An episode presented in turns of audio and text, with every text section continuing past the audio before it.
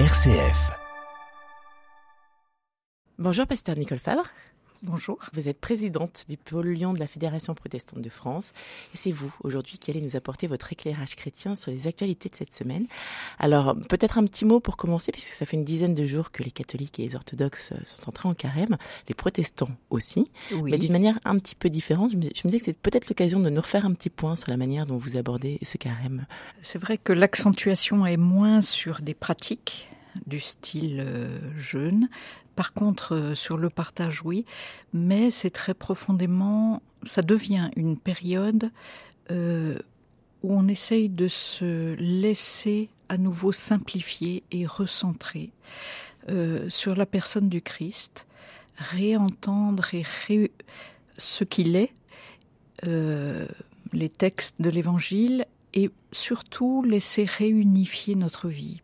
Parce que finalement, je pense que aujourd'hui, une des grandes difficultés personnelles, sociales, mondiales, c'est, ce sont des, des éclatements, des éclatements. Et avoir un temps pour euh, ressaisir les choses, euh, laisser sous le regard de Dieu les choses se réunifier, euh, c'est quelque chose d'important. Et ce temps du carême est là pour cela.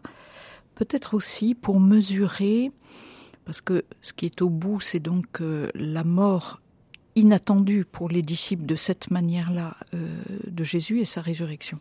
Donc laisser résonner tous ces inattendus un peu terribles de notre monde, Euh, des crises très profondes, euh, mais qui sont accompagnées mystérieusement par Dieu. Et puis ce mystère de la résurrection qui réouvre toujours une porte de vie. Alors un temps de recentrage, vous le disiez tout à l'heure, qui reste quand même perturbé euh, en ce moment avec euh, donc toutes ces actualités très fortes. On pense notamment aux actualités politiques et sociales, à la réforme des retraites justement, puisqu'elle est arrivée jeudi pour examen au Sénat. Le gouvernement qui table notamment sur le soutien de la droite, qui appelle de ses voeux depuis plusieurs années à une réforme pour l'allongement du départ à la retraite. Des sénateurs qui promettent des débats plus sereins, alors que se prépare, on le sait, une grande journée de mobilisation euh, la semaine prochaine, le 7 mars précisément. Les syndicats ont d'ailleurs appelé à l'unisson à bloquer le pays à des grèves reconductibles. La date du 11 mars a déjà été évoquée. Justement, en ce temps de carême, en ce temps de, de recentrage sur les priorités, que vous évoquent ces actualités un peu lourdes? Une des choses qui me frappe, ce sont euh, les annonces qui sont faites euh, et qui sont partiellement, euh, comment dire, partiellement faussées. C'est qu'on découvre de part et d'autre. hein, qui ne correspondent pas complètement finalement à l'orientation qui est dite, qui apparaît, ou aux engagements qui apparaissent. Et justement ce fossé entre ce que l'on essaye de, de, de montrer ou, ou, de mettre en avant mmh. et ce que l'on est vraiment, je crois que c'est là que le, le carême nous touche personnellement, mais du coup, ça fait ressortir encore plus dans la société. Je crois qu'on a besoin de personnes qui, peut-être plus humblement, euh, peuvent parler de la question du travail, de la retraite. Je dis plus humblement parce que aussi plus en vérité.